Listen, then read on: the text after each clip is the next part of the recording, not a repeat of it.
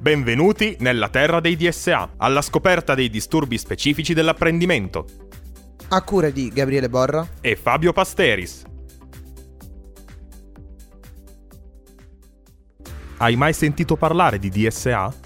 DSA significa disturbi specifici dell'apprendimento, riguardano principalmente le abilità di lettura, scrittura e calcolo in ambito scolastico. I DSA non hanno un'abilità cognitiva inferiore alla media, come spesso si crede, ma anzi hanno un QI nella media o al di sopra della media. Le difficoltà riguardano principalmente le modalità di apprendimento e si sviluppano a partire dall'infanzia. Possono essere presenti anche nelle normali attività quotidiane, come ad esempio imparare più lentamente ad allacciarsi le scarpe.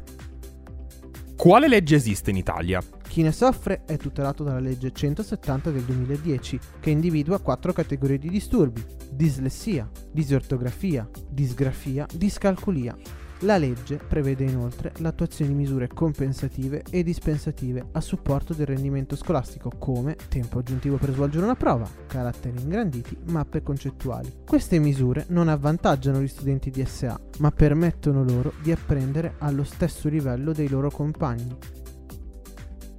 Se sono uno studente universitario e ho una diagnosi di DSA, a chi posso rivolgermi? Se sei iscritto in un Ateneo italiano e sei in possesso di una diagnosi da parte di un neuropsichiatra, contatta l'ufficio servizi agli studenti per essere supportato nel tuo percorso di studi.